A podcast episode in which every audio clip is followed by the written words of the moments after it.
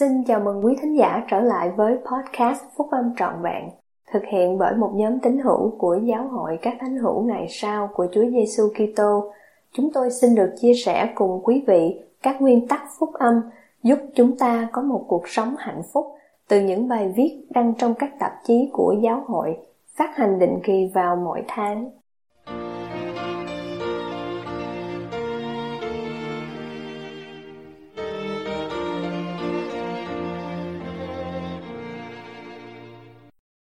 Chứng ngôn, bài của anh cả Cecil O. Samuelson, thuộc nhóm túc số thầy 70, trong phiên họp trưa thứ bảy, Đại hội Trung ương tháng 4 năm 2011 của Giáo hội các thánh hữu ngày sau của Chúa Giêsu Kitô. Nền tảng của việc đạt được và giữ lại một chứng ngôn về phúc âm của Chúa Giêsu Kitô thì thật minh bạch, rõ ràng và nằm trong khả năng của mỗi người. Trong nhiều năm qua, một trong các phước lành vĩ đại trong cuộc sống của tôi là cơ hội được ở giữa và làm việc với giới trẻ của giáo hội. Tôi xem những mối giao thiệp và tình bằng hữu này là điều tuyệt vời và quý báu nhất trong cuộc sống của tôi. Những điều này cũng là nền tảng cho sự lạc quan của tôi đối với tương lai của giáo hội, xã hội và thế giới. Trong những mối giao thiệp này, tôi cũng đã có đặc ân để nói chuyện với một số người có nhiều mối nghi ngờ hoặc thử thách với chứng ngôn của họ Tuy có nhiều chi tiết khác nhau và thỉnh thoảng thì cũng lạ lùng, nhưng những câu hỏi và lý do đôi khi cũng đầy hoang mang khá giống nhau. Tương tự như thế, có những vấn đề và mối quan tâm không giới hạn cho bất cứ nhóm dân tộc hay tuổi tác nào. Những vấn đề này có thể làm hoang mang những người thuộc vào các gia đình là tín hữu trong nhiều thế hệ, các tín hữu giáo hội còn khá mới cũng như những người mới trở nên quen thuộc với giáo hội các tín hữu ngày sau của Chúa Giêsu Kitô. Những câu hỏi của họ thường là kết quả của những thắc mắc thật sự hoặc lòng tò mò dường như rất thích hợp để thảo luận về chứng ngôn của chúng ta về những hậu quả rất quan trọng và cấp bách đối với mỗi người chúng ta trong văn cảnh của thánh hữu ngày sau chúng ta nói đến chứng ngôn của mình như là sự làm chứng chắc chắn về phụ âm trung thực của Chúa Giêsu Kitô nhận được từ sự mặc khải qua Đức Thánh Linh. Tuy có một chứng ngôn rất giản dị và rõ ràng trong câu nói minh bạch này, nhưng cũng có một vài câu hỏi mạnh mẽ từ câu nói đó như người nào được quyền có chứng ngôn làm thế nào một người nhận được điều mà khải cần thiết để có chứng ngôn? Những bước để nhận được một chứng ngôn là gì? Việc nhận được một chứng ngôn là một sự kiện hay một tiến trình diễn ra liên tục? Mỗi câu hỏi này cũng như những câu hỏi khác đều có những câu hỏi phụ nhưng nền tảng của việc đạt được và giữ lại một chứng ngôn về phúc âm của Chúa Giêsu Kitô thì thật minh bạch, rõ ràng và nằm trong khả năng của mỗi người. Tôi xin vắn tắt trả lời cho những mối nghi ngờ có thể có này và rồi trình bày một số điều hiểu biết mà mới gần đây đã được chia sẻ bởi những người bạn thành niên, trẻ tuổi đầy tin cậy, là những người đã có kinh nghiệm riêng trong việc nhận được chứng ngôn của họ. Họ cũng có cơ hội để phục sự những người đang gặp thử thách hoặc khó khăn với một phần của đức tin và niềm tin của họ. Trước hết, người nào được quyền có chứng ngôn, mọi người sẵn lòng để trả cái giá, có nghĩa là tuân giữ các lệnh truyền thì đều có một chứng ngôn. Vậy nên, tiếng nói của Chúa phán ra cho các nơi tận cùng của trái đất để những ai muốn nghe đều có thể nghe được. Theo giáo lý và giáo ước, tiết 1 câu 11. Một lý do chính về sự phục hồi phúc âm mọi người đều có thể nói lên trong danh Đức Chúa Trời là đừng cứu rỗi thế gian để cho đức tin cũng có thể được tăng trưởng trên thế gian theo giáo lý và giáo ước tiết 1 câu 20 đến câu 21. Thứ nhì, làm thế nào một người nhận được điều mặc khải cần thiết để có chứng ngôn và cần có những bước cơ bản nào để nhận được điều mặc khải đó? Mẫu mực đều giản dị và nhất quán trong suốt các thời đại. Lời hứa được ban cho để nhận được chứng ngôn về sách mặc môn cũng áp dụng chung cho mọi trường hợp. Và khi nào các người nhận được những điều này, có nghĩa là các anh chị em đã lắng nghe, đọc, học hỏi và suy ngẫm về câu hỏi liên hệ, thì hãy cầu vấn thượng đế, đức chúa cha vĩnh cửu trong danh đấng Kitô để xem những điều này có thật không? Có nghĩa là các anh chị em sẽ cầu nguyện một cách thận trọng cụ thể và nghiêm chỉnh với lòng cam kết chắc chắn sẽ tuân theo sự đáp ứng cho lời cầu nguyện của mình. Và nếu các người cầu vấn với một tấm lòng chân thành với chủ ý thật sự cùng có đức tin nơi đấng Kitô thì Ngài sẽ biểu lộ lẽ thật của điều này cho các người biết bởi quyền năng của Đức Thánh Linh. Và bởi quyền năng của Đức Thánh Linh, các người sẽ có thể biết được lẽ thật của tất cả mọi điều theo Moroni chương 10 câu 4 đến câu 5. Thứ ba, việc nhận được một chứng ngôn là một sự kiện riêng rẽ hay là một tiến trình diễn ra liên tục. Một chứng ngôn tương tự như một sinh vật sống, tăng trưởng và phát triển khi được chăm sóc thích hợp. Sinh vật này cần được nuôi dưỡng, chăm sóc và bảo vệ liên tục để lớn nhanh và lớn mạnh. Tương tự như thế, nếu chúng ta bỏ mặc hoặc không làm theo những bước cần thiết để duy trì một chứng ngôn vững mạnh, thì chứng ngôn của chúng ta sẽ thu nhỏ lại hoặc mất đi. Thánh thư cảnh cáo rằng sự phạm giới hoặc vi phạm các giáo lệnh của Thượng Đế có thể đưa đến việc đánh mất thánh linh và thậm chí một người còn bị mất chứng ngôn mà người ấy từng có.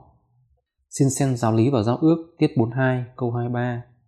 Giờ đây, tôi xin chia sẻ 10 điều nhận xét và đề nghị của những người bạn trẻ tuổi trung tín và quý báu của tôi. Những ý nghĩ họ chia sẻ đều có cùng một lối suy nghĩ và kinh nghiệm. Do đó, những điều này sẽ không làm cho bất cứ người nào trong chúng ta ngạc nhiên cả. Rủi thay, và nhất là trong lúc khó khăn và khổ sở, chúng ta có thể tạm thời quên đi hoặc xem nhẹ việc áp dụng những điều đó cho riêng mình. Thứ nhất, mọi người đều có giá trị vì chúng ta đều là con cái của Thượng Đế. Ngài biết, yêu thương và muốn chúng ta được thành công và trở về với Ngài. Chúng ta cần phải học cách tin cậy vào tình yêu thương và kỳ định của Ngài, thay vì tin vào ước muốn đôi khi thiếu kiên nhẫn và không hoàn hảo của chúng ta. Thứ nhì, tuy chúng ta hoàn toàn tin vào sự thay đổi lớn lao trong lòng như đã được mô tả trong Thánh Thư, xin xem Mosia chương 5 câu 2 và Anma chương 5 câu 12 đến câu 14 và câu 26. Nhưng chúng ta cũng cần phải hiểu sự thay đổi đó thường xảy đến dần dần thay vì xảy ra ngay lập tức hoặc ở bất cứ nơi đâu. Và để áp lại những câu hỏi, kinh nghiệm và mối quan tâm cụ thể, cũng như qua việc nghiên cứu và cầu nguyện của chúng ta. Thứ ba, chúng ta cần nhớ rằng một mục đích cơ bản của cuộc sống là để được thử thách. Do đó, chúng ta cần phải học hỏi để tăng trưởng từ những thử thách của mình và biết ơn đối với các loài học đã học được mà không thể nào nhận được bằng cách nào dễ dàng hơn. Thứ tư, chúng ta cần phải học cách tin cậy và những điều mình tin vào hoặc biết cách hỗ trợ bản thân mình trong những lúc nghi ngờ hoặc đang gặp phải vấn đề khó khăn. Thứ năm, như Anma đã dạy, việc nhận được một chứng ngôn thường là một quá trình cùng với một loạt hy vọng, tin tưởng và cuối cùng biết được lẽ thật của một nguyên tắc, giáo lý hoặc phụ âm cụ thể. Xin xem Anma, chương 32.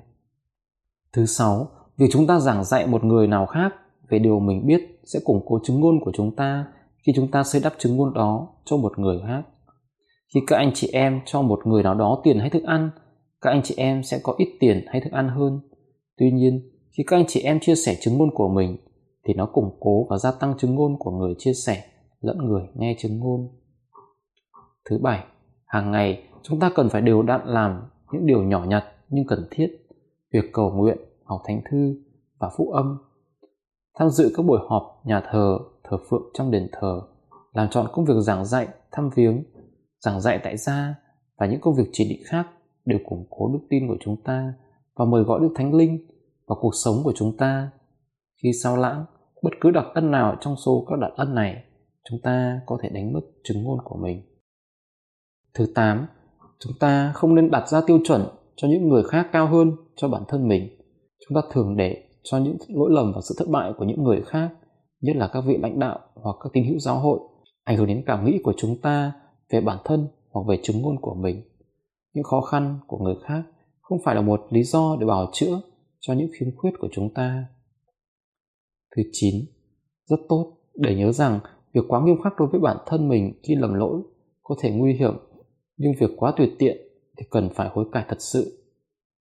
Và thứ 10, chúng ta cần phải luôn luôn hiểu rõ rằng sự chuộc tội của Đấng Kitô hoàn toàn hữu hiệu và liên tục ảnh hưởng đến mỗi người chúng ta khi chúng ta để cho sự trục tội được hữu hiệu như vậy.